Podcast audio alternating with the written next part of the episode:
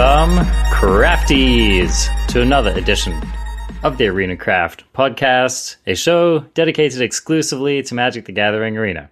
My name is Arjuna. I'm one of your hosts. And what is this I catch on the breeze? A faint waft of aroma. Jasmine, perhaps, or, or peonies, or is it even lotus blossom? I know not, but it is a floral scent. Perhaps this heralds the arrival, one of D&D's most sought-out deities. It is the dragon god himself, Bahamut, the Grand Master of Flowers. Covert Go Blue, welcome to the podcast. How you doing, buddy? Was was Covert Go Blue always the Grandmaster of Flowers, or was like like has this been a development? Like like I'm Batman. Like like you never saw CGB and the Grandmaster of Flowers in the same room together. It's just a fact. You know when the dude takes off his glasses and it's like, whoa, he was Superman all along, right? So now you can't not see it, is what you're telling me after you made That's that what joke. I'm saying. I just, Oh, you know, God. I looked at you different, and here we are, man. dude a youtube channel uh, and they also posted this on twitter so check out our twitters uh, dragonstorm studios did a fan art drawing of me as the grandmaster of flowers and now it's just it's over It's, you've, it's you've destroyed my career i think i should i should sue someone In one episode, I destroyed a white legendary dragon, and and I discovered another one. I mean, it was a good time, man. It was a good time. Uh, but anyway, yeah, go go check out that channel. Check out the art. It's epic. I also loved how they managed to work a couple Yorions into it as well. You know, just for the branding, I, I, feel like that was done just to pacify me a little just to kind of how could i hate it keep the god's wrath at bay, right? how could i be angry at Yorion how So, yes, we have been adventuring widely in the Forgotten Realms. This past week, we promised you that we'd be doing an overview of the format, and that's exactly what we're going to be doing this week. And I, I don't know, man. It's like so. CGB, I want to ask you, like, what have you been playing? What have you been getting up to over this mm-hmm. past week? But I kind of feel like we're going to spend the entire episode talking about that. we are So we do want to talk about the format. I kind of want to dive in. yes But I think we can't help but first mention the fact that there has already been a banning in Standard 2022. We didn't even get one week in, man, and they've already banned some broken combo. Maybe it slipped by R&D. Maybe it was a plan all along. I don't know. But what do you what do you think about this book banning? they banned the Book of Exalted Deeds because you can put the counter on Faceless Haven and create a situation where nobody can win the game and no one can lose the game. Um, Platinum Angel is like a beloved card by sickos who like prison style effects and the nonsense that it just kind of breaks. It, it, it's another one of these cards that takes the rules and breaks the rules. I mean, it says in the freaking rule book, a player loses the game. They, they used to come. I, I played Magic when when the starter deck came with the little rule book. Do you know what I'm talking about? Look yeah, them up I on do eBay. remember. Yeah, this is classic books. Yep. They actually sell those on eBay now. Those little paper books. Um, and Yeah, it says in there that you lose the game when you you know fall to zero life or when you cannot draw a card from your deck. And then we make cards that break the rules. And it's one of the cool things about Magic is that they always kind of had that ability to break the rules. Uh, but I don't like this is kind of a silly way to do it. And the the idea that if two people we talked about this on the show last week, I believe. If two people both have the combo, then it becomes a, a an endurance test. Like who Yep. who has mom or wife or husband bringing food into the basement so that they and uh, who has the largest bottle under their desk to make sure that they can continue just clicking every single turn uh, until the other gives in. And I guess they Wizards just took a look at that and was like, "Nah, we banned Nexus from Best of One. We're going to get rid of Book." But do you find it weird that they got rid of Book um, from Standard 2022 only, but not from Best of One? Yeah, I, I do think that that is a little odd. I wonder if they just thought that it's a much narrower format and a weaker power level format, and that's why they did True it. and true. Because I mean, it's like Embercleave don't really care about your book Faceless Haven combo, right? So, uh, and, and like same with rogues, you know, it's like you're not going to slip that one past rogues, I don't think. So, I think that it's okay. Um, and I even if, even if they hadn't banned it, to be honest, I would have just put it into the like Tibalt's trickery category and just kind of moved on. So uh, for me, I don't have much of an opinion either way. I'm kind of cool with it. I'm cool with it out. I didn't play against it once in the queue, and uh, I wasn't expecting to really. Mm-hmm. So I feel mostly indifferent on this topic. Um, yeah, I okay. There's something that I felt kind of like meh at first, and as time has gone by, I've been getting angrier and angrier. They didn't give any wild cards. Yeah, this was a sticking point for you. It wasn't at first. I mm. was like, okay, I'm not that surprised because it really only is banned from this one queue. The more I thought about it, the more it's like, wait a minute. You guys created this queue that is pretty hype. We're both hyped about it. Mm-hmm. You created these cards and released them for a week. And like people, th- like who's to say that people didn't get excited about this prison kind of combo and craft it and try it out? I streamed it. I made a video with it. A lot of other people did. With the kind of thing that you can play it in this queue that's going to be around mm-hmm. for a few weeks and and then to just ban it from that queue say you get nothing and say well you can go play it in standard you know but good luck with that it's like no you made this queue and you made these cards and you said these cards were legal for this queue and I want to play this queue. And it's not like it was even taking over the meta. So what about mm-hmm. the people who just crafted it because they wanted to play the life game deck? Like uh, mm-hmm. uh, I, the longer I've thought about it, the longer I think that that is just a really bad move. Why? Who are they to tell you, hey, you don't like, you know, you don't get it in this queue, but we're not giving you wild cards, so just go play something else? No, like you made the game, you made the queue. I want to play the queue. Like yeah. I mean, I I think there's a certain validity to that. Maybe I'm just someone who didn't personally get burned by it, so I don't care that much. Um, I I can see the logic of being like there are many many formats of Magic, and this is the only place you can't play it. I think it stings a little bit more to know that this was maybe like the only queue where it was actually a competitive thing to do, right? This is the only queue where you had a reasonable chance of pulling it off consistently. So I think that that does kind of lend to the feels bad a little bit. I think that sometimes people get a little overzealous and like clamoring for wildcard reimbursements, you know? They're like, well, they banned it from standard, I should get my wild cards there. And then if they ban it in historic, you know what, Wizards, I want my wild cards there too. And if you ban it in my, you know, best of one standard 2022 queue, guess what, Wizards, you're giving me wild cards again. And I think at some point I can understand Wizards being like, nah, Brad, just, you know, just kind of get over it. Yeah, that's that's where I was. That that is exactly where I was before. Because I agree with you on all of that. But yeah. I the, the longer I've sat with it, the more I think this is different. Well, and I, I see why this feels different. And also the okay, so here's the other side of it, right? It just it doesn't cost much to generate goodwill, right? Just give people their wild cards don't worry, wizards. They'll spend those mythic wild cards on something else. They'll keep playing your game. You know, it's just like it's it's kind of like be generous, right? Yeah. Be generous. It it yeah. really it costs them nothing in my why, opinion. Why you hate you why you hate us wizards? Why? Yeah, why? dude. You know, why? just just be kind to us. We love your game. We just want any amount of kindness and we'll keep playing your game. So so I mean, when you put it like that, it's kind of like, come on, Brad, just just pony over, you know? Agreed. So that happened. I mean, I, you know, we almost wonder if Wizards just wants us to hate them now, right? They're like, ooh, ooh, what if we did this? Yeah. I found I, I, found an amazing amount of power in just being the hateable one. Like exactly. I really did. Maybe that's where Wizards is at. Maybe they've got some evil Wizards of the Coast running things now. They tried to be the good guy, they got attacked for it, and now they're just we're the villain.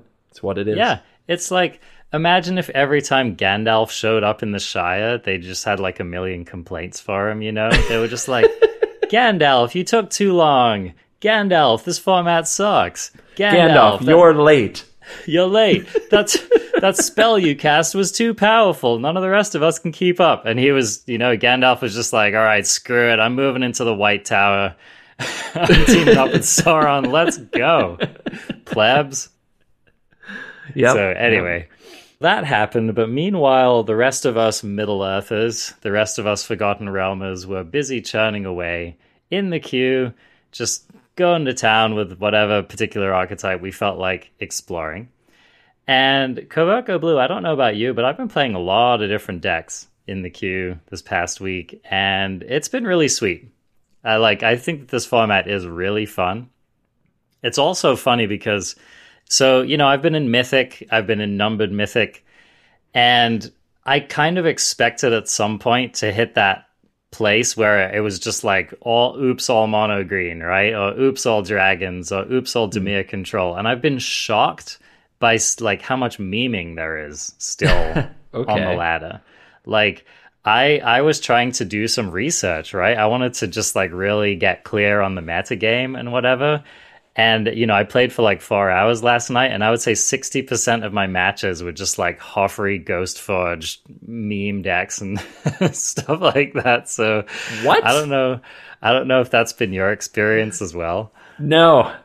What Maybe- maybe I are need you to- playing? Maybe I need to climb higher on the ladder to get to that like super sweaty pocket. I mean, if you're if you're a numbered mythic, you you don't go much higher. Like That's what I, I- was thinking, right?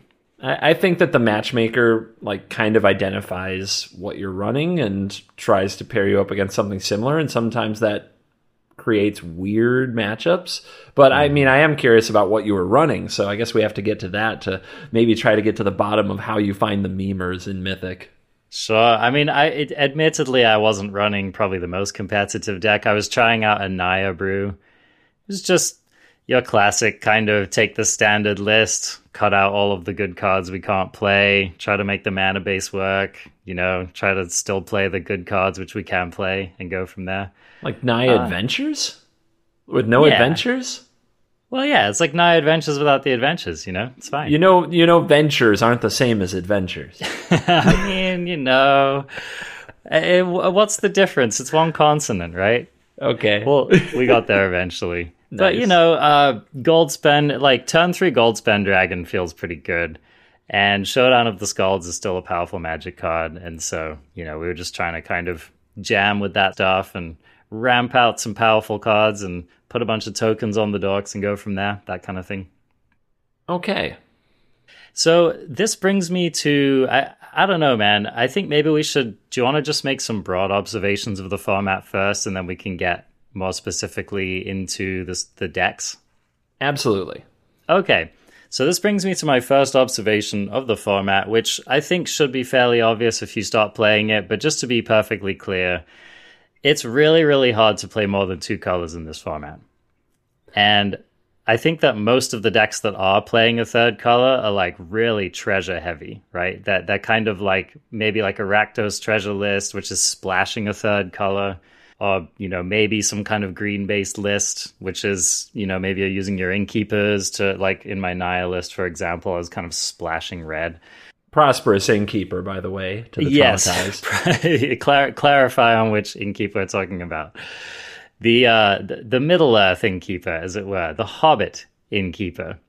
That's that's the first place to start, and I think that one of the the biggest tensions that I have thus far discovered in this format is do I, if I'm building any kind of a list that has a chance of being monocolored, why would I want to play two colors when I could just go monocolor and play Faceless Haven? Because I think Faceless Haven has definitely proven itself to be one of the absolute best cards in the format. It is it's the kind of card that is worth completely warping your deck around because it really is that good. So I don't know. These are some of my musings on the on the mana bases because I think that's really important. What are you thinking about that? So I think that you can play three colors, but it's like like you said, you use the treasures to kind of splash a color. So, for example, I don't think it's very wise to play a deck that has um, the Desert Doom, which is double blue, and Liliana, which is double black, Professor Onyx, that is, and Doomskar, which is double white. Like Yep. you're you're you're just asking for pain, misery, sadness. It, it's so awkward. Or you're just asking for every single land you play to enter the battlefield tapped if you're going to try to get away with it that way. I do, uh, I have seen some pretty cool stuff, both watching and playing myself, with like, you play a treasurish shell with Prosperous Innkeeper or the um, Artist. What's it called? Yeah. Kal- Yep. Say it again. Kalain. Kalain. Yeah. Kalain something artist. I Kalain. I want to say blood artist, but it's not blood artist. Yeah, blood yeah, artist something like that, artist. right? Yeah. a painter, something painter, Maybe nasty painter, nasty blood painter. painter. Anyway, Tre- yeah. treasure painter. Anyway, um, yeah, Kalain is a good one. Prosperous Innkeeper is a good one. The Shambling Ghast is there. It's kind of an option. Magda is a really good one. Jaspera Sentinel is really good with all these cards that we mentioned. And so you can play like your two colors have to revolve around these early drops. So like if you're green and red, you could you play like Magda and the Sentinel. If you're uh, black and red, you play the Painter and the Magda and the Shambling Ghast maybe. And then your la- like you can splash one card that uses like one or two mana of any color off of these treasures. So mm-hmm. like you can just randomly have Alrund's Epiphany as your top end in this deck, or Coma that that didn't have to be there, or you can play Showdown of the Skalds in a deck like this where you're just going to use your treasure or your Jaspera Sentinel to make the mana, and maybe you throw in some pathways and no basics. But it's it's kind of weird that we live in a world where your three color deck is really a two color deck with rando splash one card. But that that is actually important because a lot of the two color decks, when you play them, they're missing something. Yep. Yep, That's they're it. just they're just a card short because it's such a small format, and some of the cards are really good, and then there's like a a gap, right? And you don't Mm-hmm. want too many cards that fall into the gap, or you're just playing a hand with Eye Twitch and Shambling Ghast and uh, you know uh, some some bad cards. You're just playing Yeah. a weak draft deck. draft commons, right? But but you slot in a showdown of the Skalds that just kind of comes from having some free treasure mana, and all of a sudden, like your deck is powerful, just Yeah. like that. So it's a big deal. Yep. No, that's exactly it. So, so yeah, it's um, mana bases are super important, and I think that this highlights that we've been kind of getting away with it in standard for a while. I wouldn't say that the mana in standard was perfect. Like we lost Shocklands, for example, that was a really big loss.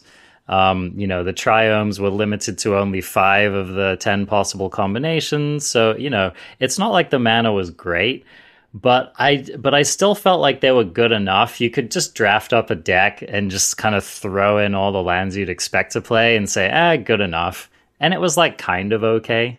Pathways and Fable Passage got a lot done. Like, They they, really went did. a long way, right? They went a long way.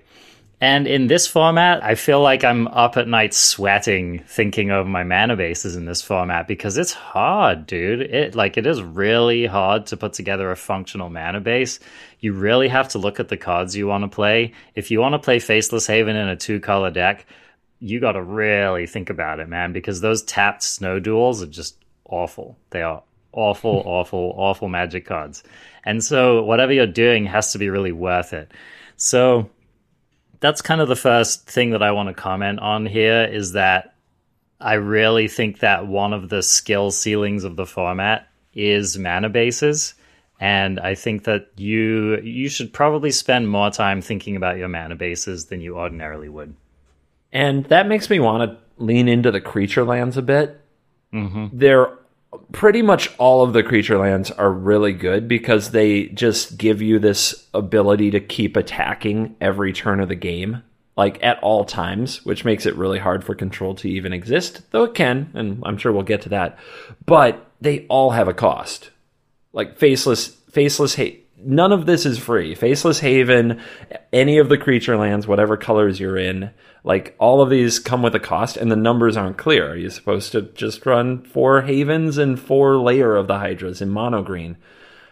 I mean, maybe, probably not. I, I, I certainly have, but I've also been got by the mana base. Are you supposed to run like two and two? I've had a lot of spots where I didn't have a creature land and I really needed one.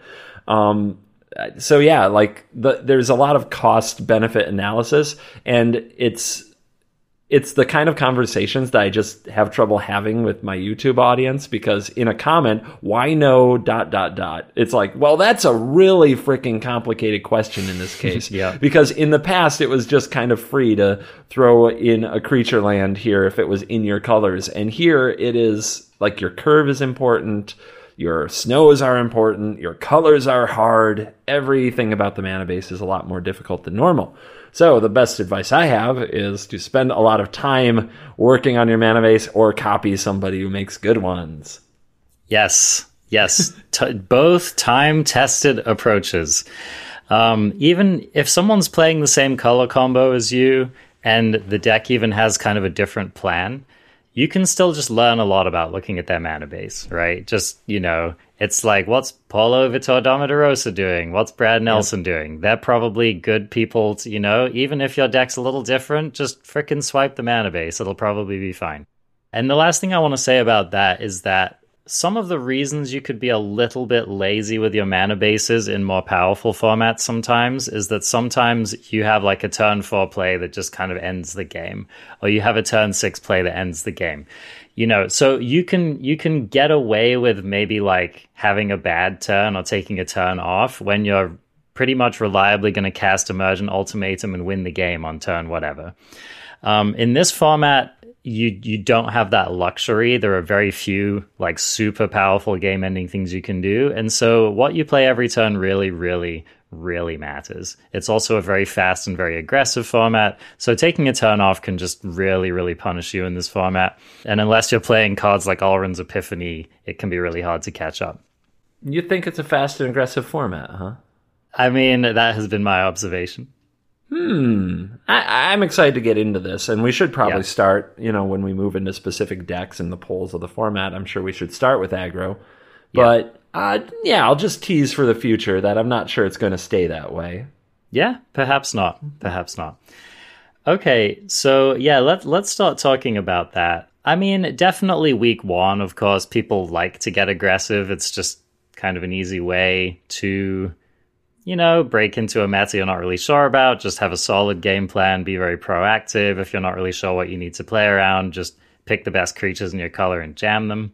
Or if you just like winning a lot and everybody else is figuring out that mana bases are hard to build and you can just farm them with monocolor, you can go that route.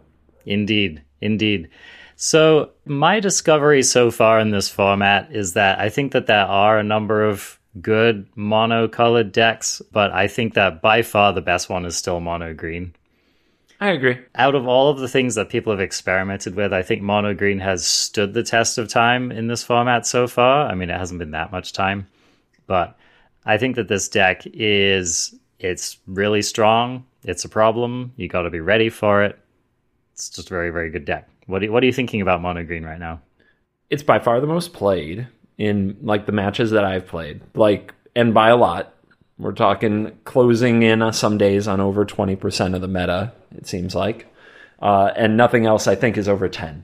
So that that is that that's a lot. Um, and I think it's the most generic like go to if you are trying to brew and it's not going well for you and you feel like you want to rebuild your rank or stop with the nonsense and get some wins, like going to mono green usually does the job when you come up against a brew because it's very, very hard to tune a deck around beating mono green. And I think people are working on it and I think it's going to work out. I don't think mono green is a broken deck. I think it's, I think it's very hard to stop and I think it's the easiest thing to turn to when you want that dopamine rush of victory in a best of one queue. So, uh, yeah, mono green is a really good deck. I'm still not sure about. Man, it's crazy, but I'm still not sure what the right configuration of lands is with the Hydras and the Havens. I'm also got about four spots in the deck I'm not sure about a lot of people are running tangled florahedrons and just saying, hey, if I make a land drop every turn, I'll probably win, or if I make enough mana, I'll probably win. But I've been having a lot more success with a card you talked about last week, the Ooze, the Oran-Rief Ooze. And I'm also really wanting to get some like battle mammoth action because I found that there are a lot of decks that just have trouble killing something big. So I'm really, really glad that you're bringing this up because I think that this is the current break point in building mono green is do I want to go really stompy or do I want to go kind of rampy? On one end of the format, you have like there was this list that Crokeyz built like in like day one or day two, perhaps, like the very most early part of the format, which I'm pretty sure was for Jaspera Sentinel, for Tangled Florahedron Yep. list. Crokeyz's obviously thinking that just powering out a board, like a huge board presence on turns, maybe three, four, five, was just going to be like an insurmountable way to to beat the format. So that was definitely one philosophy on mono green. Personally, I've I mean I've played a lot of mono green. Some things change, some things don't in my opinion. And I've never been a huge fan of running mana dorks in mono green because this is kind of what I've found. Okay, playing a Esika's Chariot on turn 3, yeah, that can be pretty strong.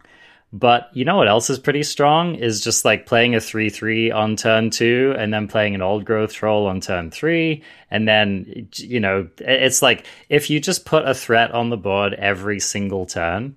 I think the theory for me is that mono green tends to win on like turn 5 or even on turn 4, just kind of by default, your opponent just looks at what's going on and they're like, I'm never going to stop that train. So, personally, I have also been having more success by just trying to basically put like a must kill threat on the board every single turn of the game and just smashing face every single turn of the game. I've also, in my games against mono green, you know, I've, I've been playing all kinds of random decks, and I have also found that sometimes mono green stalls out super hard when their opening hand is something like two Jaspera Sentinels, you know, maybe like um, the the what's that one drop that comes in with a counter? Swarm Shambler. Swarm Shambler, exactly. So so they have like maybe one of those. They have an Esika's Chariot and then a couple lands. And like if your one boom boom in your ramp hand gets countered or dealt with, then you're left with just like a bunch of dorks on the field. And I've found it very, very easy to win games where my opponents just drew too many dorks and didn't draw enough boom booms, and especially when they were like building a board presence of dorks in the early turns of the game, and I was building a board presence of really relevant, threatening creatures. Sometimes you can just put mono green on the back foot. So these are kind of my observations so far. What what have you been finding in that head to head between the rampy version and the stompy version? at risk of going into becoming a mono green show. Uh, but yeah, I, I do have some things I'll try to hit on quickly. So in the aggro versus aggro mirrors, it's typically creature sizing and like card advantage that comes with creature sizing that decides them, not necessarily who makes who makes the most mana. Uh, so I think that with green being the most popular deck, it makes a lot more sense to get into a version that can make the bigger creatures. I, I think that that matters a lot. So I like going the way of like re, the ooze and the battle mammoth, and maybe even the the new ooze, the jelly that you can just pump X Oh, into. and- interesting. yeah, that's Ochre kind of a jelly? grindy card for aggro. You know what Yeah. I mean? It's really good if you have a lot of ways, not just ranger class, but plenty of ways to put plus one plus one counters on things too. So, uh, like I've been running Inscription of Abundance because I want more Blizzard Brawls, and that card has been impressive in uh, the large creature mono green. It just has been a blowout very often. Blizzard Brawl is savage, easy for of, and I totally agree. In my list, I was also looking for ways to try to get more fight spells in. So, yep. Yeah, I would say that the ramp version is more likely to run all the creature lands, like four Lair of the mm, Hydra, that four Haven, sense. and that's what yeah, that's what Crokeyz did because you always need that mana sink once you get cooking, and if you can just keep powering up large creature lands and attacking every turn, you can probably win. Whereas the ramp version needs to curve. You know, it, it needs like double green into triple green into. Do you mean Yeah. the, the Stompy version? Oh, y- yes, I Yeah. do. My bad. Yeah. The Yeah. Stompy version needs to curve, so it's more likely Yeah. to run like three, three or four Lair of the Hydras, no havens, maybe one, because you need double green, triple green, and then you need four mana to play something else, and yeah, you, you just got to be dropping the bombs all the time. Yep. Absolutely. So, yeah, that's my version. It's actually interesting that we're talking about the lands because my version was maybe greedy. Um, I was playing Stompy and I was running four Faceless Havens and one Lair of the Hydra. Um, Personally, it worked out okay. It's possible that I was just getting lucky. Um, I did have some games where it ended up being an issue, but I usually found that you know I was able to keep curving by maybe playing out my um, my mammoth land. I, I'm so bad. Kazandu Mammoth. dude. I got Kazandu you. Mammoth. Yep, yep. So like maybe I'd play a Kazandu Mammoth instead of the ogre and or the troll, and you know maybe it wasn't the optimal thing I could have played on that turn, but it still kind of worked out enough of the time.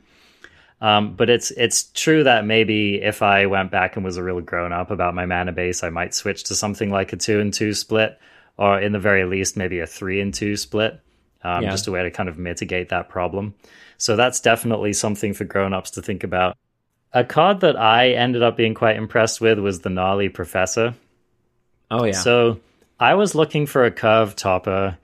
And again, because you're not ramping in the list that I'm running, I was kind of fine with my curve topping out at four.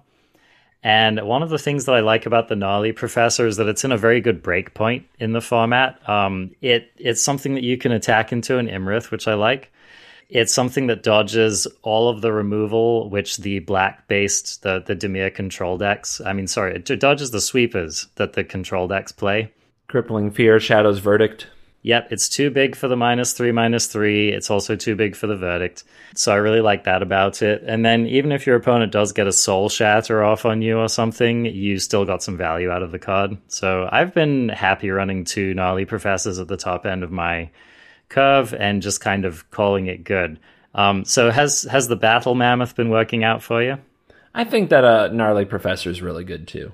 I, I I think it's like two mammoth, and I wouldn't even craft them if you don't have the mythics because I don't think it's that much better. I, I think it's like like four, three or four gnarly professors, two mammoth in that version, something like that. And you want the chariots too. You just need a lot of good. like sweet four drops.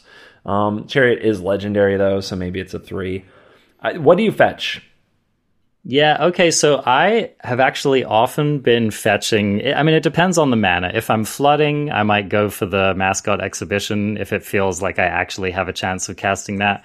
Most of the time, I don't get that far with my mana.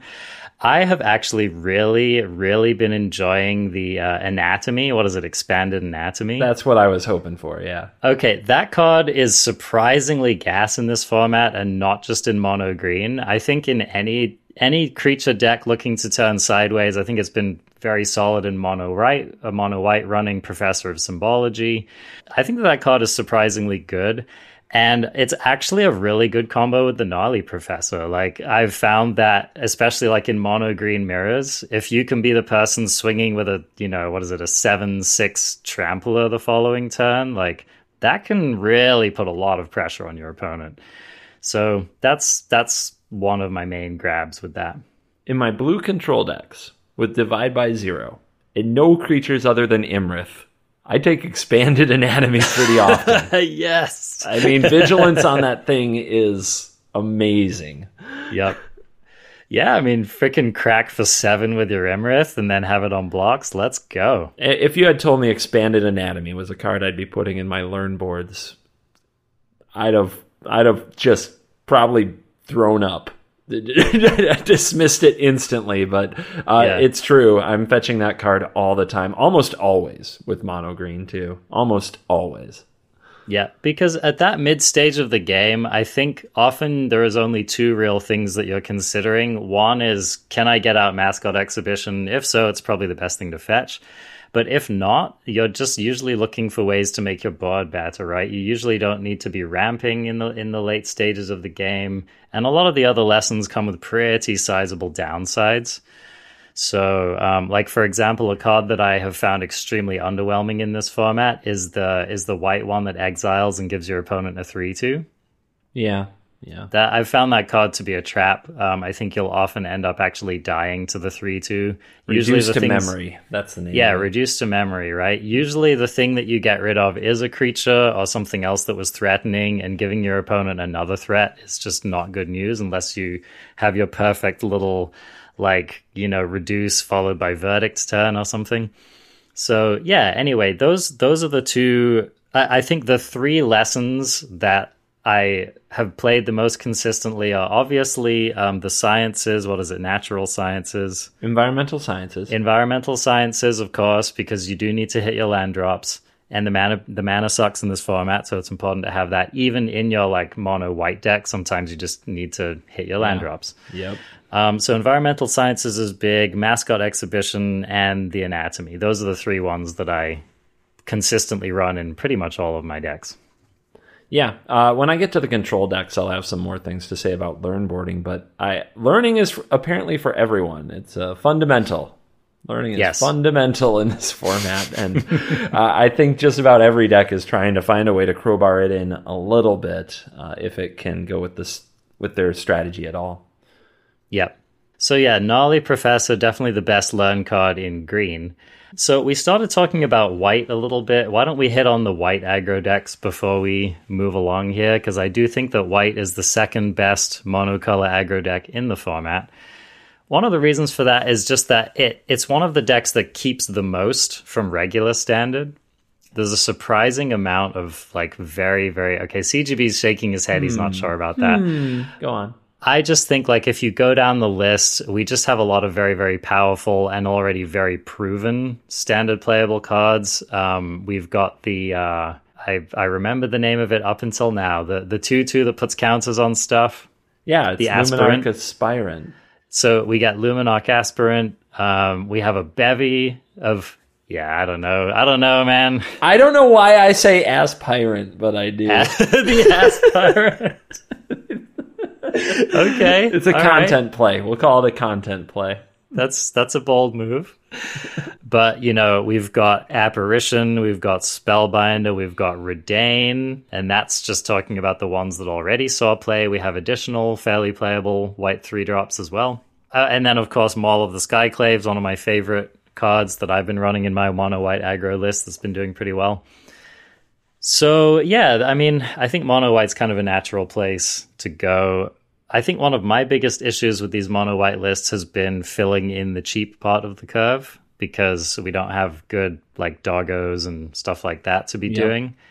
We do very fortunately have one extremely playable white one drop, which is the uh, the two one spirit that makes spirits. Usher of the Fallen. Usher of the Fallen. So that's that's a very solid include there. I have actually also been playing a couple copies of the Monk of the Open Palm, uh, Open Hand, and with no Master of Flowers because I just because my version is a Clarion Spirit version, and you just need enough one drops to fuel that card. Okay. So CGB is looking skeptical. Oh, I, I, I, I've just, I'm sitting over here. Basically, I've got a saw it coming foretold. I'm just waiting to play it. Oh, I mean, yeah. I'm I'm not claiming that that this is necessarily like the best deck to be playing in the format, but I think trying to crack mono white in standard 2022 is one of the most fun challenges. I think this is a deck that there are just so many different things that you can play and so many ways you can configure it, and a lot of them are pretty good. So, what have you been thinking about mono white aggro? I, I agree with a lot of things that you said, but it also highlighted a lot of things that I've learned. So I'm excited to share it because I think I cracked it. I think I think I cracked it good. I, I had an 85% win rate running the deck. Like like really good. So mono white that we are used to in standard is kind of a Voltron deck. It's kind of a go tall deck because you have the dog, you have Life's Bounty, you have Hollow Blade. These things are hard to kill, and you throw on some counters from an Ass Pirate, and you throw on a Sky Maul, and you throw on a Reidane to protect it a little, and you win. Like, like, and it's really effective against decks that are trying to remove your threats, and it can also make like one threat big and strong enough that the decks that are aggro can't deal with it. Right? That that's kind of mono white and standard. Yep, that's kind of the theory. So you lose the dog, you lose the hollow blade, you lose the Luminarch Aspirant. Like No, we suddenly, yeah, or sorry, you lose the um, seasoned hollow blade, The season Hallowblade, yeah. And suddenly you try to go tall. You try to play Voltron, but you can't protect it. You can throw the maul on whatever you want; it's going to die to anything. Anything that the opponent has is going to die to. One of the few decks where a power word kill is like, ugh, That's oh true. God, no! Power World Any- Kill is brutal. Yeah. Not that. Yeah, your Reidanes don't live. They just die. They don't interfere with anything. They don't disrupt anything. The best thing you can do is like Spellbinder. I I have some things to say about that, but I'll I mean, let you not if going. it dies. I mean, not against CGB.deck, that's for sure. My point, my my point is like a good removal spell just destroys it. Like if Yeah. you're going to play the white deck from last format with a few substitutions here and there. Totally. And and so the point I'm trying to get to is that mono white isn't the go tall deck anymore. You got to play the go wide deck. Mm, interesting. So so let me give you the li- here. Here's my list. you've been playing Paladin class? Yeah, let me give you the list. Let Okay. just, let me just All run it down. Let lay it on us. Four codespell cleric. Oh. One Ooh. white, one one. If it is the second spell you cast, put a plus one plus one counter on another creature. Uh, who who would have thought See- CGB would have No, stooped so low to putting Codespell Cleric in his deck? All right, next. I've got the freaking results, man. You gotta, you gotta believe in me. Four monk of the open hand. okay. Four Playable. paladin class. Yep. Four, a two portable hole. Four copies of Usher of the Fallen. Four copies of Clarion Spirit. Four copies of the Ass Pirate. Four elite spellbinders and four Skyclave apparitions. But those are the only three drops. Hmm. No Maul of Skyclaves, no Reidanes. Then we have one Grandmaster of Flowers and one Legion Angel. And then four Havens, two Cave of the Frost Dragon, 18 Snow Plains. It's a go wide deck. It's trying to get everything on the board before the opponent can do much about it. Double spell multiple turns early, and then you upgrade your paladin class and you smash. And you're just wider, faster, stronger instead of being taller. So I think I like the theory of this deck. One of the reasons I'm shaking my head a little bit is that I've been crushing this deck on the ladder. I have not lost to this deck, playing pretty much most of my aggro decks. And one of one of the issues I've been finding with this deck is that to me it often just feels smaller than what the aggro decks that I've been doing are doing. It's possible that there's a delta between like this deck piloted by Big Brain Mage CGB and this deck piloted by, you know, Known Average aggro pleb. master. So I, I believe that you've been having results with this deck, but it's a little bit hard for me to it's a little bit hard for me to take it fully seriously when this is a deck that I've been just absolutely clowning on the ladder. But have you been like finding that those great results with Reidane and Sky Maul and I have, I have, and it, it's maybe partially matchup dependent.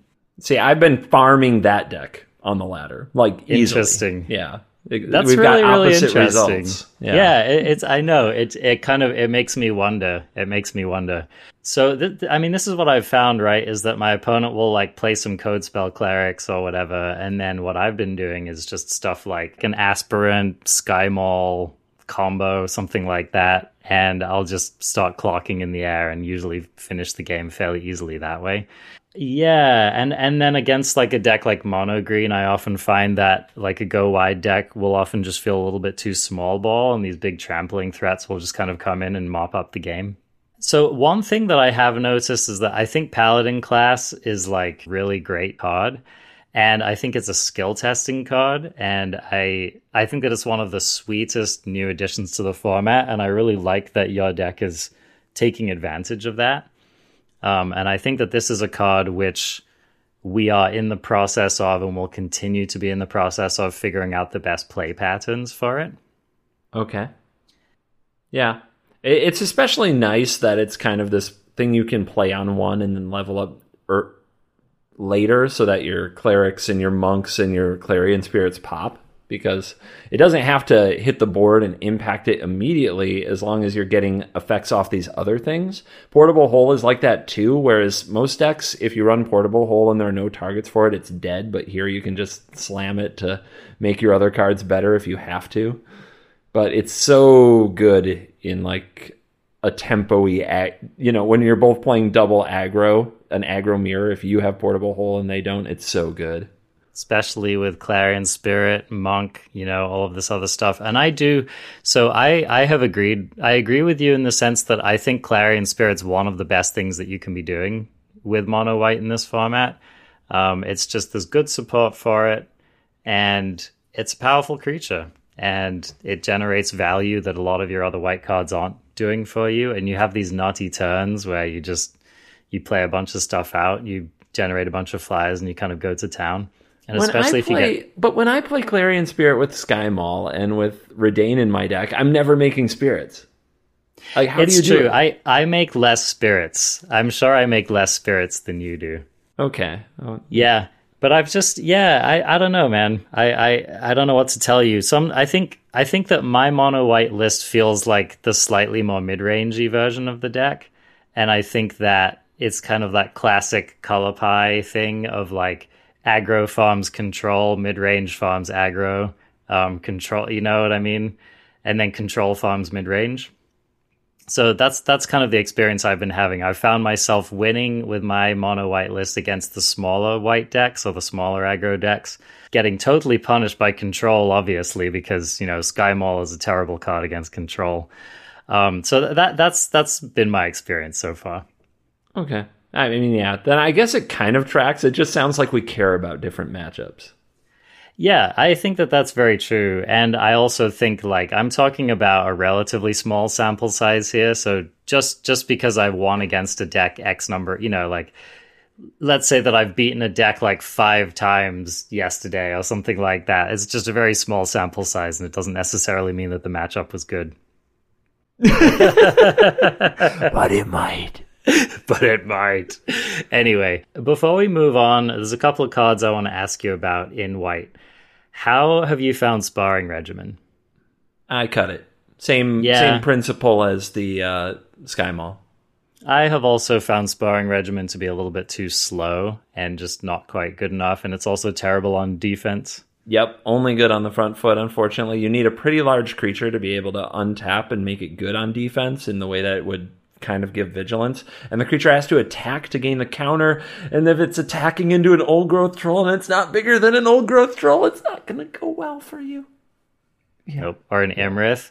That's the thing. Like, you play that, your opponent drops an Imrith. It's kind of an ouch. Just a final note. That's one of the reasons I've actually enjoyed playing the Sky Maul is that, like, when my opponent taps out for an Imrith, it's one of the few ways I've found to get through one of those. Um, it's also an annoying roadblock against my opponent's Goldspan Dragon. So that's another couple of reasons I've, I've found uh, Sky Maul to be surprisingly good against dragons. Professor of Symbology. Have you been running this in your lists? No. I'm really on the fence about whether it's a good card or not in the format. Yeah. One of the few decks I run without learn at all has been that whitelist. And I just I I don't know, not enough impact there. I'll take my code spell cleric. I want my double spelling. I need to get wide and get the game over with. Mm-hmm. I appreciate this CGB because I think where we often agree in on this show, and we mm-hmm. often kind of decide upon the same versions of a deck or similar anyway. But I, I think it's kind of cool that we've got two different approaches and and we've both been kind of smashing the other version with it. So I, I don't know, crafties, you can you can try them both and see where you come out. I'm sticking with my version until people figure out that Orcus is good. yeah. Ooh, yeah. Orcus, fantastic reason to not run mono white in this format. Okay. The the next deck that I wanted to talk about is Izzet Dragons? Where do you currently feel like Izzet Dragons is positioned in the meta? Probably tier one best of three, but my god, is it hard? Is it hard to get the right best of one version? Like, and, and since there's no best of three queue, and some people might question why I would even bother saying that, it's because there are best of three tournaments being run on third party sites like MTG Melee, or Izzet Dragons is continuing to show up along with Mono Green, and it often feels like a two deck format in that in those tournaments. But um, man, like, do you want to beat the act? Like, do you want to beat Green? Do you do you really want to beat Green? Do you want to have a game against White? Are you going to run cards like Draconic Intervention and Crush the Weak to give yourself a, a spot in those? Or do you want to win the mirrors? Do you want to beat any other deck with Alrund's Epiphany in it? Because you're going to need probably more than Foresaw It. You're going to need like negates and disdainful strokes, which would make a ton of sense in standard because of emergent ultimatum and make very little sense in a best of one queue where you might come up against somebody who does not care about those cards in the slightest. It, it's a very polarizing deck, in my opinion. Uh, Izzet dragons? Uh, so what have you figured out? Yeah, I I have agreed. It was actually one of the things I was struggling with. I was thinking about revisiting the deck, and I was just really struggling to think of the optimal build because you know there are definitely games on the ladder like where I'm playing aggro against the dragons list, and in the first four turns of the game they play like two dragons fire two Frostbite while advancing their board, and then they go Goldspan into Alrund's Epiphany, and it's like the God deck. It's like, oh my God, how would any creature deck ever beat this deck? Ever. You just get crushed. Um, and then, you know, in other games, I'm just I'm mono green, and you know I play uh, ranger class on turn two on the play, and I've run them over by turn four. And how could they ever possibly win against me? And it just feels laughable. Yeah. So um, so I totally agree. It's it's really tough, and I think one of the issues with Izzet Dragons is that it has excellent answers to everything in the format, but you just can't, you know, just like you said, um, best of three really makes that possible, and best of one, it's really hard. And one of the issues is that the the deck runs a lot of cards that you have to keep in, right? So you pretty much have to have four Goldspan Dragons. You have to have four Alrund's Epiphanies. That's the best thing to be doing at the top end of your deck. But then when you get through your Prismari commands and your Saw It Comings and your card draw spells and your expressive iterations and stuff, it's like 80 cards. You know, it's almost like we just want this to be a Yorion deck. Let's go. so yeah, yeah. Uh, and and it could honestly, it could just be like, uh, what am I seeing a lot of on the ladder today, and just adjust from there. Yeah, um, that's what I that's why I said in my Izzet Dragons video was like you have to be willing to play for an hour and then adjust your flex spots to what you expect to queue into because yeah.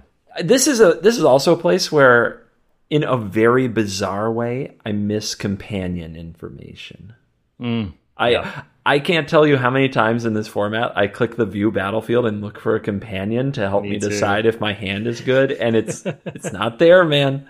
They're not there, and it, it's like okay, look at your hand, and you're like, if I play against aggro, I have a shot, and if I play against mid range or control, I'm going to get demolished, or vice versa. And then you just kind of look at your metagame statistics and the fact that aggro always trends up, and you try to keep a hand that's good against aggro, and then you end up in these games that never feel like games because you just have the wrong cards for the situation at every turn. And that's a best of one problem that it existed a long time ago, and adventures in they ruined a lot of things, but they did make the best of one queue feel more interactive because you just didn't have these cards that were totally dead in every matchup. They were always at least a creature.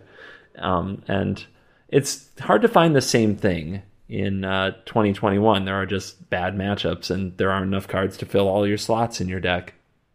Absolutely. I that's a really, really excellent point. I think Brazen Borrower is a perfect example of a card that's extremely strong in the Izzet Dragons list ordinarily. Um, mm-hmm. because, you know, it pressures your opponent's planeswalkers. It puts a threat on the battlefield against a control opponent, makes them have to kind of pace their turns awkwardly and maybe spend mana to kill it. And then you're up in the counterspell exchange, stuff like that. So um, yeah, we don't have that kind of versatility, and it's it's rough, man. It's rough. So, but at the same time, so I think of the Izzet Dragons as it's a list that can beat anyone in the on the right game and the right matchup. Um, I would love to see the consistency numbers on it because it, I, I, could see it being anywhere from like a forty to a sixty percent deck. Yeah, uh, I think that's a good point. I, I would I would guess hover right around in the middle, man because but it's still strong. But what's I think what's fun about it is it it's kind of the mid-range deck of the format. And that those aren't usually good in best of one, but it has the power for to stay there. So it's kind of this deck that makes your control decks harder to build. If you want to transition into control, it's like we are not going to beat in control decks are not going to be Izzet Dragons if they're just leaning on like two or three saw it comings and they don't have any other counter spells. But if they run a bunch of counter spells, they're never going to beat mono white and mono green. Their the counter spells are unplayable against those decks like unplayable. This this was one of the comments I wanted to make before I turn it over to you, and maybe this will segue us into um, the decks that you want to be talking about. But one of the most polarized cards I've been thinking about in this matchup is Saw It Coming. Yeah. Right? Because in some matchups it's one of the best cards in your deck, and in other matchups, like yeah, against aggro, it is beyond unplayable. Um, so what I, I don't know. Like, have you been running the full four of these in your control decks? Almost always. Okay. Unless unless I have other ways that I feel like I'm doing something good against the Izzet Dragon deck. I almost always have to have four of them, but I've been down to two because maybe my deck also has Soul Shatter and has some dragons of its own to try to get in the way. But um, yeah, I, I pretty much come back to I still need like around four counters. I can't be the blue deck with less counter spells in those matchups because you just get farmed. So mm-hmm. I haven't found a good way around that. There aren't a lot of uncounterable cards in the format. Koma is not an easy card to put into your decks. It's very difficult. So it's, Yeah. it's, it's tough. It's tough to find that balance. And then when you draw two Saw It Comings and you turn out to be against mono white and all their cards are one drops, and then you're like, okay, I hold up three mana, and they're like, activate my Paladin class. Yeah. it's so bad. Yep. Yeah, it's, so rough. bad. You know what I just realized, CGB? What? So Koma's been like kind of a finisher against control for a while, right? Yeah. You know what Koma sucks at attacking into? Is a frickin' Hall of the Blue Giant land. seven seven? Uh, it's, it's okay. What do you think? They can usually tap it down and pay the ward. Because I guess they can pay the ward with a serpent, something like that. Yeah. And not So only may- that, it takes eight freaking mana for the or seven mana, right, for the blue player to make that play, and they're tapped out, and there's still more. Like like Koma can sacrifice the serpent it made to just go indestructible, and then use their seven mana to play something else with the the uh, control mage completely tapped out. So I don't think that that So really maybe maybe it's it. maybe it's fine. Yeah, maybe it's fine. I feel like usually you'll drop Koma as like the last card in your hand. It's kind of like your all right, let's see if this finishes the game. Anyway, that's an interaction I'd like to play with more because I, I have been playing a Koma deck just recently and uh, having Thought you didn't surprisingly thought, thought good you weren't into the with it. koma. Thought you didn't like the. I koma. mean, hey, you know, when every when every threat in the format sucks, ah, Koma, let's go. Arjuna okay. is on the snake train. So, so Covert Go Blue, I want to hear about your experiences playing Control, um, and I also want to ask about. Okay, so CGB, a deck list that I saw recently, took down an Insight Esports tournament. Um, in this particular format, was a Dimir Control list run by Tian Famoon. I'm sorry if I pronounced that name wrong. And so this was a Dimir control list running, you know, a lot of the usual suspects. Uh, it's got some Mordenkainens, it's got a Professor Onyx, um, it's running three Crippling Fear and two Shadows Verdict. It's also running two Blood on the Snow. So that's a total of seven sweepers.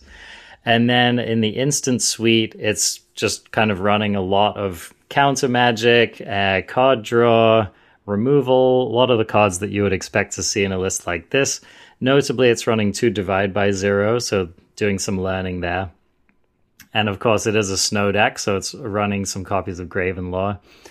But I'm curious if you have messed around with of a deck which looks something like this. I kind of assume that you have playing around with Dimir, and I'd be really interested to hear your thoughts on on how Dimir is positioned in control and whether it's the best version of control that you've found. Yeah, I'm pretty happy to say that most of what I did led me to a similar spot. The the biggest thing I, I think I would have given up on control hundred percent. Just been off it. I'm I'm a mono green gamer now, you know. If mm-hmm. it weren't for one fact, if you're not playing black, it's really hard to kill planeswalkers. Yes. it is not easy to remove a six mana planeswalker, which means, like, for the first time in what I feel like forever, you can cast these really expensive planeswalkers and they actually stay on the battlefield for like two or three turns. Or I've I've seen a Mordenkainen stay on the battlefield and get up to 17 loyalty.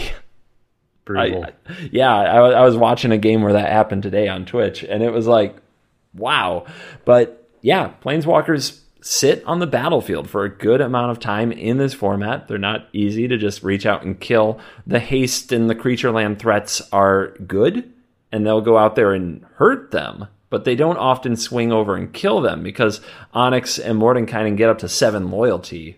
Like, or no, uh, Onyx is six, but Mordenkainen gets up to seven loyalty. Yeah, and they often, you know, take a punch and still get to do something the next turn. So my my Dimir decks especially are focused on planeswalkers landing, and it's usually exactly the same layout: two Mordenkainen and one Onyx, and just getting those to grind the opponent into dust. And this list is a lot of what I look for. Um, the Graven Lores and the Blood on the Sto- Snows, taking advantage of kind of a snow theme, are things I haven't gotten into. I found those to be really slow, uh, and that Yeah. might be the difference in best of one and best of three. I wouldn't be surprised if that makes 100% sense for best of three and not for best of one. In best of one, I'm playing Alrund's Epiphany, which also seems really slow, but here's the play pattern I'm always trying to set up every game. Alrund's Epiphany, make two birds, then drop my six drop Planeswalker and plus, hopefully.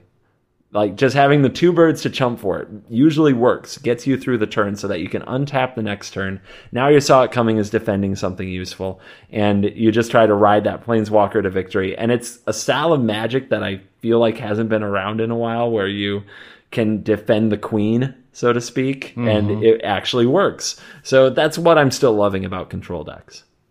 Let's go into that a little bit more because I had honestly pronounced Control dead in this format until I saw d- these Dimir control lists running Alrund's Epiphany. That is actually what turned me around on it because the play patterns with Alrund's Epiphany was so strong. I think that it seems really unintuitive, right? Like, I think that if you were building a Dimir control list in regular standard right now, it would seem really odd to be running Alrund's Epiphany and especially multiple copies of it in a lot of these lists. So, um, what is it? Uh, why are we choosing to run a card like Alrund's Epiphany in lists like this? I mean, it's good for that scenario that you outlined, but it's also good in a lot of other spots, and I'm hoping you can take us through some of that. Well, I am questioning it a little because this list that you sent me doesn't have it. Sure. So Yeah. I, I, I'm thinking about it a bit more. But Yeah. I mean, it, it is mostly um, the fact that when you have a planeswalker, you either need to play this first and use the birds to defend it, or play it after the planeswalker and get to kind of end the game. Now, I also talked about Mordenkainen on 17 loyalty that I saw, and you can just plus it forever. But there is this tension with that card where the minus, if you're low on cards, might deck you. Or the, the ultimate, you know what I mean? Yeah. So you kind of avoid using it. If you have Yeah. Alrund's Epiphany in your deck, though, and you know you're drawing into an extra turn and some power and toughness, you can kind of Yep. do the mental math of, all right, I'm going to draw my deck. My hand is going back. I'm going to draw my deck. So if I draw my library, play an Alrund's Epiphany, I, and I'm going to draw like two or three more epiphanies. So I'm going to have X many turns in a row. What other threats do I have in my deck that I can play that can then turn sideways? Can I end the game if I take the next four turns in a row? And it's it's it's kind of it's really fun because somewhere in there you're powering up Hall of the Storm Giants. Maybe it's on the last turn. Maybe you have enough mana to do it earlier than that. Sometimes I'm like, man, I've got I, I my version has the frick the the the pest card. Now I'm gonna miss hunt for specimens. My Hunt my version specimens. has yeah, I, I thought that was a cool include. Yeah. yeah, and um, so I'm like, does the one one pest attacking over three turns in a row combined with the birds get me there, right? Or does can I, will I have a chance to play my Professor Onyx, and do I have these cheap spells I can cast to finish the job by triggering Magecraft? So it's really complicated, but often if you have a three card hand and that becomes your library, but you're taking the next two or three turns with epiphanies you can win the game. And don't forget, you can Yeah. also, if you have enough loyalty, like minus the Mordenkainen, and make the dog, and the dog becomes the size of your hand size, which is pretty Yes, hype. that's that's pretty awesome. A few other things I've noticed. Okay, so one of the coolest things about Alrund's Epiphany and one of the kind of underappreciated aspects of the card is that it can just really smooth out certain curves that you have and it can really smooth out certain game plans. So, for example, I think you'll get in these spots where, um, let's say you have an Iymrith in your hand but you don't want to just drop it unprotected on the battlefield, right? And so you can have these these curves where you foretell an epiphany earlier in the game. Maybe you uh, also foretell a saw it coming, and then on turn six you play Alrund's Epiphany, and then into a turn seven Iymrith with counterspell backup. So now you have two birds and an Iymrith and a counterspell, and it's going to be really hard for your opponent to like gotcha in that situation. I um I, I agree with that. I've Mm-hmm. also though like I've I've gotten past the point where I play Iymrith now.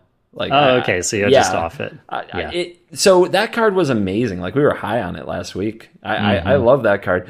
It feels like the format figured out what to do about that card quick. Like like you know what I mean? Yeah. They're, they're, Yeah. mon, the mono white and the mono green decks just have ways to punish you and just seemingly end the game when you drop an Iymrith. The Mm-hmm. mid range decks all have ways to kill it.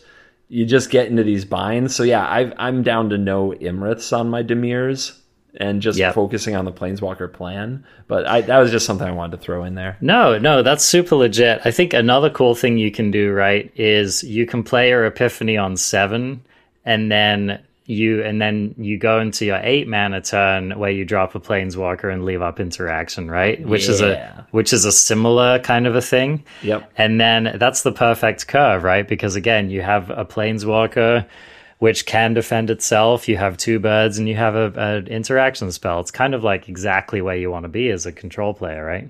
Yep, that's a good one. And and yeah, uh, the Iymrith plan was a nice plan, and it also combined very well with Epiphany until everybody seemed to figure out what to do about Iymrith. And now it's just like, well, instead we'll go make it like an the eight mana turn and play. And I want to say that Hunt for Specimens. I I've run as many as like three environmental sciences in my sideboard to make it so that hitting land number eight untapped is actually a doable thing. But Yeah. Hunt for Specimens is not bad. I am I am running no behold the multiverses because I found like the format so aggressive and mm. just taking turns off to cast behold the multiverse. I felt like I was just dead all the time. I, I mm-hmm. felt like I had no time for that. But playing like hunt for specimens and getting to chump or just having this pest around to block for your planeswalker later and also being able to go to the sideboard, make sure you get a little life back and hit your land drops, that was getting the job done for me. Yeah, well, and I, I, what I like that you're highlighting there is that drawing random cards from your deck can sometimes be pretty bad. But the nice thing about these learn cards is that you cast them knowing exactly what you will draw with them. And so, you know, exactly, they get you land drops in the early game, they get you things like mascot exhibitions in the late game. They kind of take care of you. And so they just give you a lot of agency about how to sculpt your curve and how to plan out your next couple of turns. So I think that that's, I think that's really a smart include. And I also just like how much life you're gaining, right? I mean, I feel like with your pests and your environmental sciences and stuff, you're probably gaining like five to seven life, maybe even more over the course of a long game. Yeah, and I, I also think much like protecting planeswalkers and plussing them is a forgotten strategy. So is just chump blocking.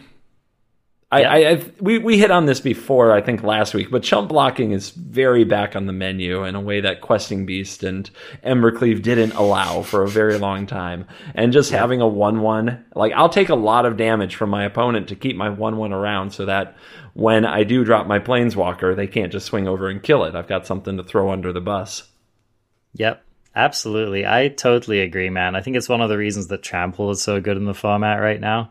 Um, I think it's another reason why Mono Green's good is because it runs these big trampling creatures. Um, but yeah, I think this is kind of the typical thing, right? Is if you drop a Planeswalker, activate it, you can chump block to protect it the following turn, and then you untap and activate it again. It's like your chances of winning that game just went up by like many percentage points, right? So Oh yeah, you're doing Yeah. it. Yep, it's often worth just throwing away your entire board to untap with that planeswalker and just kind of go off from there. Oh, when you're plussing Mordenkainen or Professor Onyx and finding more Alrund's epiphanies, you Yes. you understand the appeal of epiphany Yes. in those decks. Yeah. you are doing it. So let's just talk quickly about the removal suite. I'd be interested to hear like what you're enjoying, what you're not enjoying. Um, a lot of people have been running Poison the Cup lately. How do you feel about this spell? I'm on two poison the cups and I hate it. Okay, But- so you don't like it. I, I don't like it, but I'm not Yeah. sure I can do better. Okay. You've got to be able to kill the creature lands. It's really hard to do. Uh, The list that you shared with me has four flunks, three poison the cups, two masteries.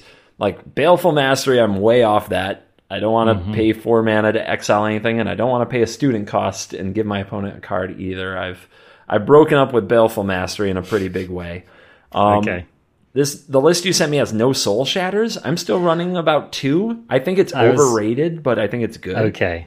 Okay. So so you're not doing like the full four because I've No. some people have gone hard on Soul Shatter. Oh yeah, there are people in love with this because it beats like it's good against Goldspan, like Yep. really good against Goldspan and Koma, right? Yep.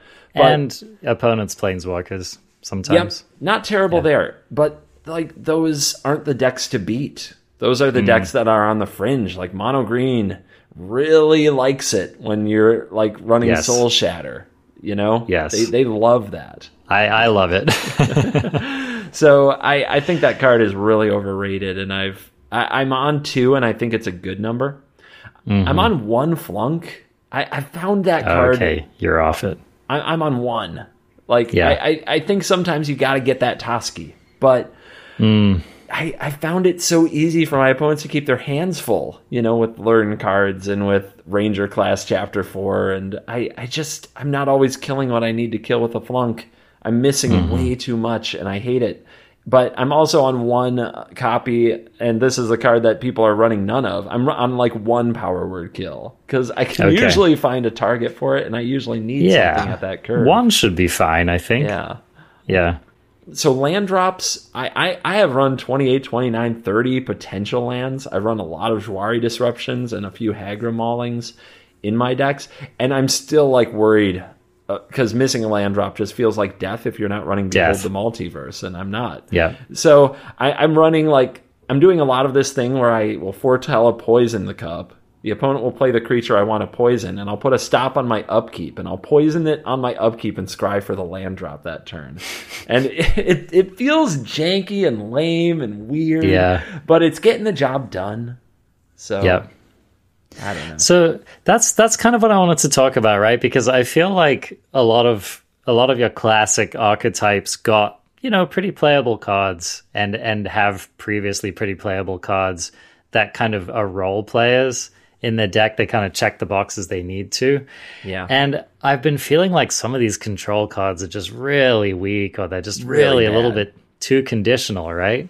Oh man. Oh, it's Yeah. really bad. Blue white, like playing blue white was you just don't have answers to anything and I'm like running four dragon turtles.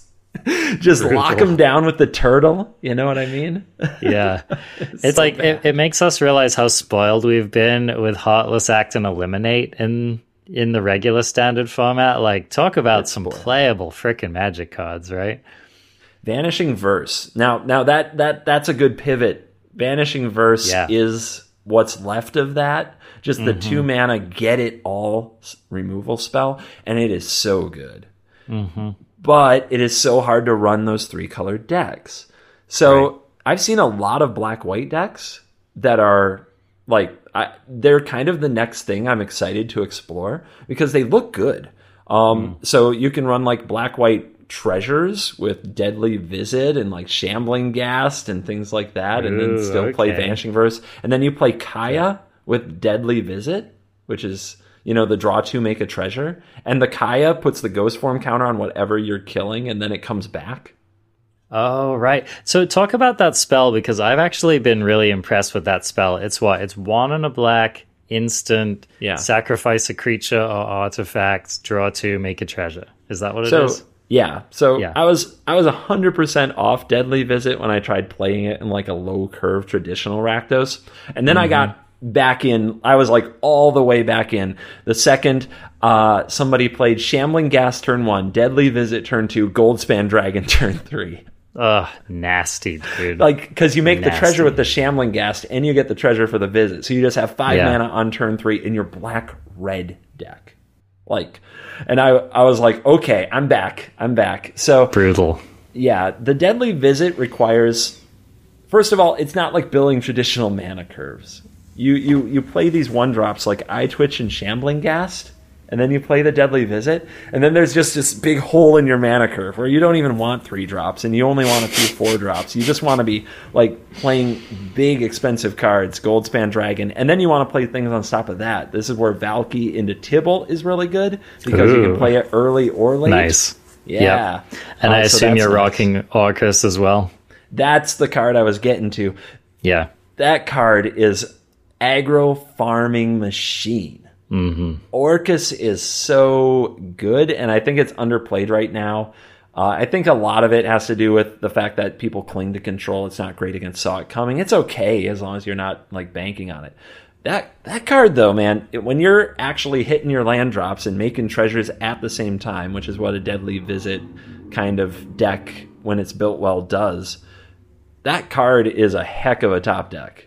Um, I the last game I played before recording this podcast was I'm dead on board, but I top deck the Orcus and it brings back a ooze, a gelatinous, a gelatinous cube, and a Valki to and those gain haste and remove my opponent's blocker and swing for lethal. Like like Epic. boom. It was it Yeah. was the top deck that you live for. So I'm riding an Orcus high at the moment, which might color my opinion. But I, I nobody's played it against me. Mm-hmm. Don't see it at all. And there, and I played uh, Orcus for like seven on turn like five and just swept Mono White's fourteen creatures or whatever they had. Okay, it was more like eight creatures. They Yes. give a- and I'm just and they just scoop on the spot, and I'm like, this is nuts. Like this is this is quality. So yeah, if Orcus, if people figure out the optimal Orcus lists, and they will at some point, um, and if it becomes popular, I think it will basically just eliminate mono white from from the field because yeah. you can never beat that card. And this is why, when you originally said it's a very fast format, I think that we're doing this thing that's left over from the previous format where kind of mid range is unplayable because of Sultai Ultimatum. You just can never beat that in a million years. So we're doing this thing where it's like, all right, we're going to play the intense aggro decks, and they're good, especially while mana bases suck. Like, they're really good. But people are going to figure out the mana bases and what works. They're going to figure out Orcus. They might figure out this black white deck I'm talking about. Angels is uh, Black White Angels we could talk about is Yeah, surprisingly it's pretty good. It's pretty Yeah. good. And people are going to figure out that mid range is playable because it's not like a slam dunk that control wins those matchups or that is it dragons wins those matchups. They're favored, but it's not easy mode. Mm-hmm. And uh, I think that we're going to slow this format down a little. I think aggro is going to remain popular, but I don't think it's going to be kind of the polarized format we've had for so long where there are so many decks that are completely unexplorable because of emergent ultimatum. People are saying that Goldspan Dragon into Epiphany is that, but it's not. Mm-hmm. It's different. If the dragon dies, they're just Epiphany for birds. Epiphany for birds is not broken, it's just tilting. You can Yeah. handle a tilt. Win the freaking game. Yeah, I mean, think about like how likely are you to win a game if someone resolves an emergent ultimatum against you? You're like like twenty percent at best, right? You're 20%. Man, you are a master. I mean, it's like I've beaten it, right? But it was only because I had like like sometimes your opponent resolves their ultimatum and then you do yours on your turn and like Yeah, okay, you're playing ultimatum against okay, that come on now. But- now yeah. now it cancels out because you resolved an ultimatum that game, so it was actually your opponent that was zero percent. yeah. See, So, you see, it doesn't work. No, you're right. It's like it's it's just a game winner like Yeah. nine times out of ten or whatever. Yeah. Um. So yeah, exactly. And there's there's just nothing like that in this format. So. Yep, we gotta we gotta be a little more crafty, as it were. We gotta we gotta build our game plans and really find our wins. Um, I, it's such an interesting format because I like it's like I half agree with you that I think that the, there is playable mid range and more controlly and kind of go over the top plans like Orcus plans. But then there are just a lot of decks that are like turn three Goldspan Dragon, deal with me, bro. You know? And then there are these other, yeah, like mono green curves that are just totally face smashing. So I'll be really interested to see where it settles down. Um, I've definitely, like, for example, yeah, just playing like Showdown of the Skalds. That's a card where like I've been asking myself, is this card too slow for this format? Which is kind of ludicrous, right? Have because you have you seen the one that have you seen the the Goblin Showdown deck that won a tournament? I haven't seen the Goblin Showdown deck. Tell us about that. Yeah, so it's Goblin Tribal with white off the snarls and the pathways and usually maybe one planes but usually snarls pathways and mm. it plays four showdown skalds and some amount of rally the ranks the, okay. the two mana anthem for uh, name a creature type and they get plus yep. one plus one so it has an absurd amount of ways to pump the goblins and it has this awesome card advantage. Showdown of the Skalds exactly where you want it in a very aggressive leaning deck as the reload or the punish for them tapping out to deal with your board. And yeah, yeah. That, that that deck won a tournament. That that deck beat okay. the mono greens. It got there. Sweet. Yeah. Okay, that's awesome. And I mean, with Rally being the perfect hit, that's like the card you want to hit off of your showdown, right? So solid. Yep, it's pretty good. You're like buffing the team and then putting extra counters on them. Sounds good to me. Um, yeah, so I mean, it's I, I think that's it. It's like there there's there are a lot of powerful cards in the format. We need to find like which decks they go into, whether they're fast enough, etc.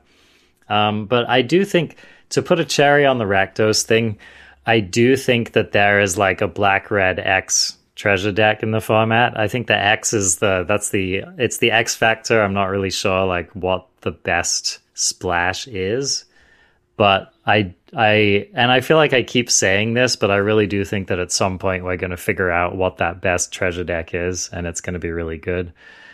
But there are just so many different versions. There's Mardu. Um, a lot of people have been enjoying playing Mardu versions running Extus. Mm-hmm. Because I'll tell you what feels really brutal is like like dark dark avatar on turn three. Yeah, that's that's brutal. There's like, not a lot of ways to kill it. I mean, nope. it, portable hole isn't as popular as I think many of us expected. So yeah, mm-hmm. yeah, and I mean, I just yeah, that thing clocks you a couple of times and it just ends the game real quick. And if, especially if you're playing like a creature deck, like a mono white deck, right? You can't just like drop yeah it's only portable hole you can't just like yeah. drop an apparition right nope. um, in mono green you probably are just not you're not going to get your big creatures out in time to do your fight things so i mean that's again that's just a solid way you can kind of win the game on turn three kind of a thing Oh yeah, so and it of... sure makes Goldspan Dragon look bad if they can't counter it because they have to sacrifice their dragon. It's probably their only creature, and then you're yep. getting in there. Yep. So I think that Extus, that's a card. Extus with the with the avatar on the back, um, is an unexplored and very very powerful card. And um, when you want your creatures to be dying anyway, you know, I mean, that's the brutal thing, right? Is that like you'll be you could do a curve that was something like Avatar on turn three into Goldspan on turn four. Like you can do that kind of stuff in this format, and it's freaking brutal. It is. It's it's fun. I like it. Yeah. Yeah. So a lot of unexplored territory there. I think that that's one of the archetypes which it just has there are a lot of different cards, a lot of different things you can try. Some people people have been going Jund because of the innkeeper. So I don't know, man. I'm that's that's one of the things I'm most looking forward to is people figuring that one out. What do you want to dive into most next? Okay, I so I started to think about ramp. Like because okay, let's be real. Like at heart, I'm an unabashed freaking Simic mage, right? And I'm just like, I'm always if there's something stupid and rampy to do in a format, I'm always going to try it. And I recently discovered a list. Um, it was posted by MTG Joe. Shout out to content creator MTG Joe, um, who made a post on Twitter with a Simic ramp list. And I'll read it off. It's just not that long of a list. So it's got four Neverwinter Dryad. This is the one green mana one one where you pay two and sacrifice it, and you search your library for a forest, put it on the battlefield, tap, then shuffle. All right. Okay. Yep, lim- limited fodder, right? It's also running um, four of the Prosperous Innkeeper. It's running a bunch of copies of Into the Roil and Divide by Zero. It's running four Eureka Moments for Quandrix Cultivator. All right. None of this seems that good, right? This is all like, I'm getting beaten down, right? I'm going to lose the game, which is how it feels, okay? But then this is what happens, all right? This deck runs four copies of Alrund's Epiphany and it runs four Cyclone Summoners. And I have been uh, like, it doesn't seem that good, right? I was playing this before our episode like recording and I was demolishing aggro decks, dude. This deck tra- like I was freaking embarrassing mono green. I was embarrassing these white decks. I was playing against these red decks and it was just it was an utter trouncing because what you do in the late game with this deck is that you'll like drop a cyclone summoner bounce your opponent's board, say go. They'll replay a couple of things. You'll drop another Cyclone Summoner, bounce the rest of their board, swing for seven. Next turn, you Alrund's Epiphany, and it just goes on from there. The deck runs uh, two Koma Cosmos Serpents. Okay. And you said four into the Roils and four divide by zeros? Yes. And so I'm, you can you are bouncing and replaying your Cyclone Summoner all if you want to. It's if just you want Ugin. to. Yep. so anyway, the deck seems super janky. It I haven't played enough with it to really decide whether it's like actually good. It's probably awful against control, but I was trivializing. I, it felt so good, man. I was just trivializing all of these aggro decks. This deck is better. It's better than it looks. So anyway, I'm gonna include a link. What's that? It sounds delightful. It's it's such a good time, man. You, Okay. you should just fire it up and try it out. I think you'll be pleasantly surprised. This is the kind of deck where like you stabilize it for life and then you just crush your opponent. Beautiful. So so that's I I want to explore a little bit more with ramp because we do have some fairly good ramp options in the format. Uh, Prosperous Innkeeper is great. Eureka Moment is a card that could be good. Quandrix Cultivator, another card that could be good. Um, Quandrix Cultivator is really good with it, like in a deck with Into the Roil, for example, because uh, no, you don't want to be casting Into the Roil for two mana if you can help it. But like in a mono green matchup, for example, you'll drop a cultivator, they'll try to blizzard brawl it, and then you'll bounce that creature and you'll get your card advantage. Um, so cultivator into cheap interaction, I think is is pretty solid. Um, I don't know. And then koma, I mean, I I never thought that I'd be the one to advocate the Cosmos Serpent, but I mean, you know, other mages on this podcast have unironically played Koma the Cosmos Serpent. It's a powerful magic card. So Ni- nice to have you on the snake train. Welcome to the So- Koma Coil. yeah, I, I may have I may have finally found my Koma deck. Um, so that that's been really really fun. So yeah, shout out to MTG Joe. Um, however competitive this deck ends up being, it has been an absolute blast to play. Um, so I'm going to be experimenting more with just other ramp shells to see if we can't uh, just find like a really backbreaking top end to be moving into quickly. What about you? There are three black white treasure decks that look, or there are three different kinds of black white decks that look interesting to me. Kind of treasure mid range control, clerics, which I keep running into, and I can see the potential, but I think some of the card choices are weird, so I might explore that a little bit more. And I think that angels are potentially very good and might actually be pretty fun. Let's talk about Angels for a moment. I've seen it on the ladder. It definitely has potential. There are, so there are a number of cards in the list which are non-negotiable, right? Of course, you're running four of the Youthful Valkyrie. You're running four of the um, the two four. What's that one that pumps the team? Righteous Valkyrie. Yep. So you're running the full Valkyrie package. Um, you're probably running some number of Furia's Firja's Retribution. Yep. It's a playable card in the deck. And another card which I've actually found really backbreaking, especially in this lower powered format, is the um what's the it's the five mana Valkyries enchantment that makes a token. Rampage of the Valkyries. So Rampage of the Valkyries, okay, your opponent plays one of these, sucks, but it's not the end of the world. When your opponent drops the second one in a creature matchup, you can never, ever, ever, ever win. Um, I had a game I was playing my um I was playing my Naya deck and I had a really brutal board presence, dude. I had like two Goldspan dragons and I also had two of the um aspirants, the ass pirates. Yeah. And I, at one point on my board, I had an 11 11 gold span and a 9 9 gold span. And my opponent drops the second Valkyrie's enchantment. And I just, I look at my board, I look at their board, and I was like, I will never, ever, ever win this game. Ever.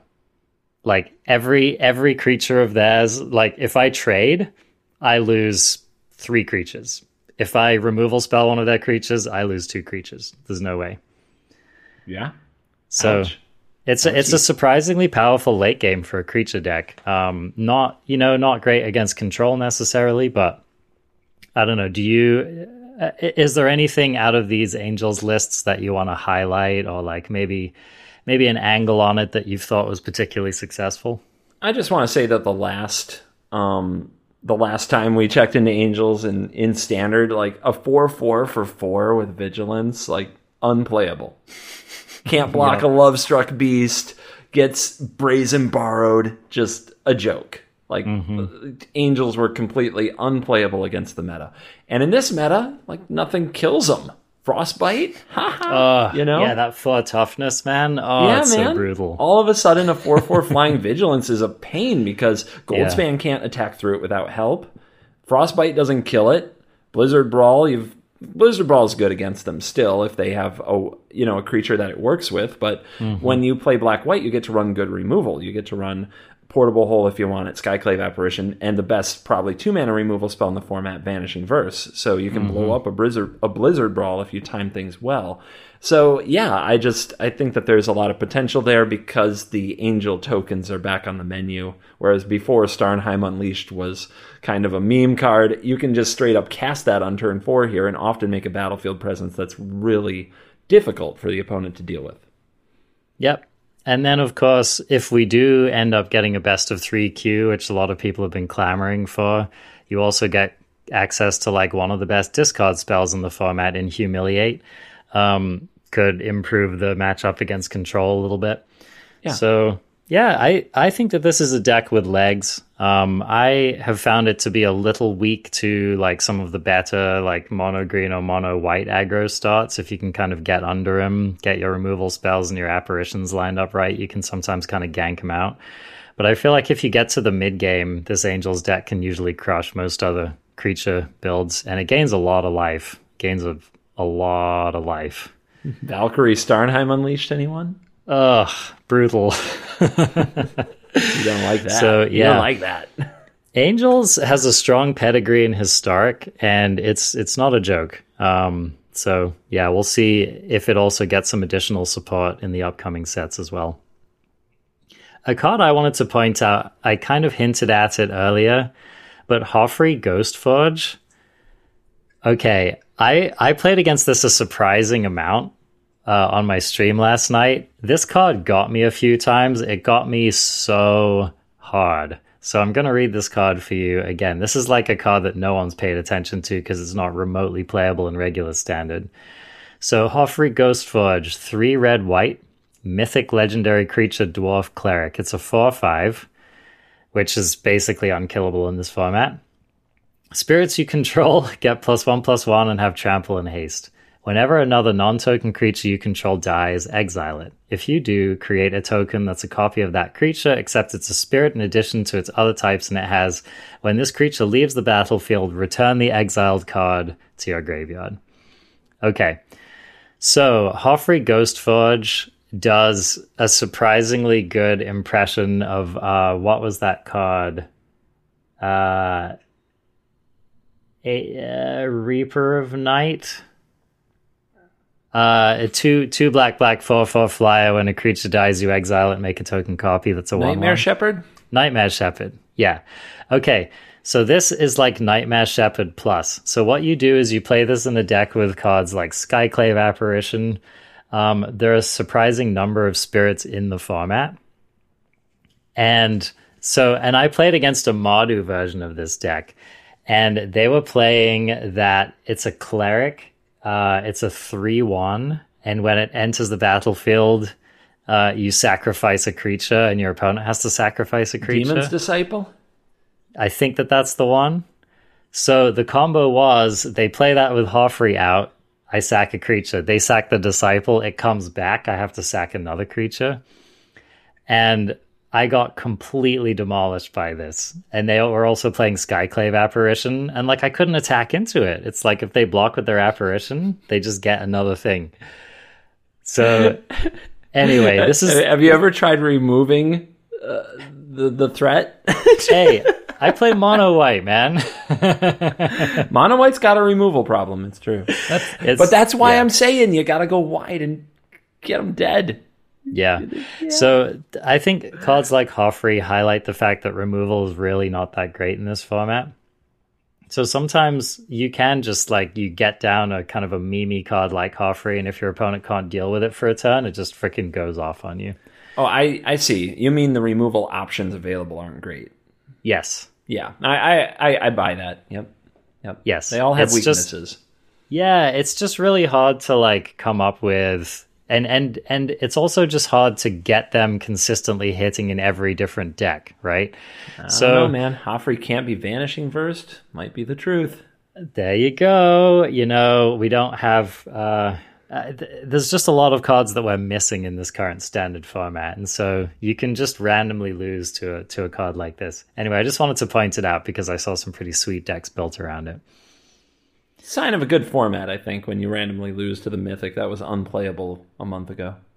That's what I'm saying, man. That's what Yeah, I'm saying. You know, like go go forth and have fun. All right, man. Well, I'm sure that we could talk about this format until the end of time, but it's probably about time to wrap it up and keep moving along. So, here's what I want to ask you, Covert Go Blue: is so you're going to be experimenting with these black white decks. Um, if you wanted to win a tournament like this weekend, what okay. would you be sleeving up? Green. I probably would too. I, I haven't lost a game playing green. Not one. it's brutal. Uh, Yeah, yeah. I, I, I stopped just because I'm like, I'll, I'll get too used to this. I stopped because I just got bored. I got bored of winning, you know? It's a good feeling. But Yeah. we'll be back when winning it becomes a little more scarce. Chasing that Hofri Ghost Forge adrenaline rush. Oh my goodness. So yeah, that's it, crafties. If you want to hit mythic and hit numbered mythic and just keep winning, play mono green, look at CGB's list, look at my list, come up with some version of it that you like, and it'll probably be good and you'll do a lot of winning. All right.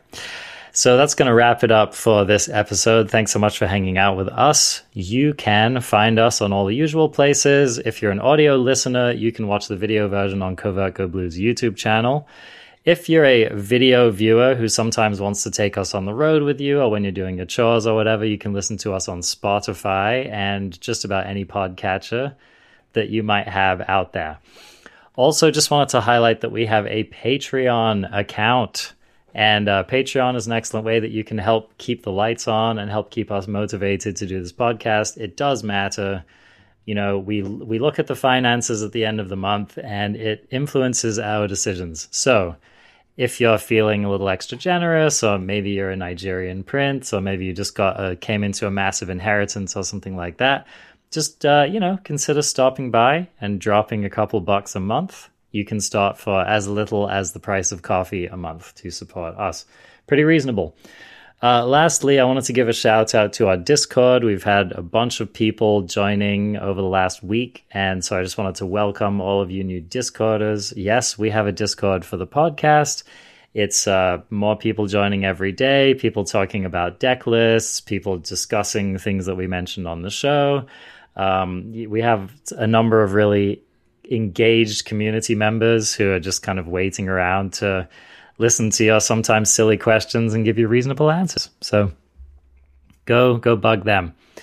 So uh, in the meantime, stay courageous and stay lost, my friends. And until next time, I will see you later, CGB. Later, crafty.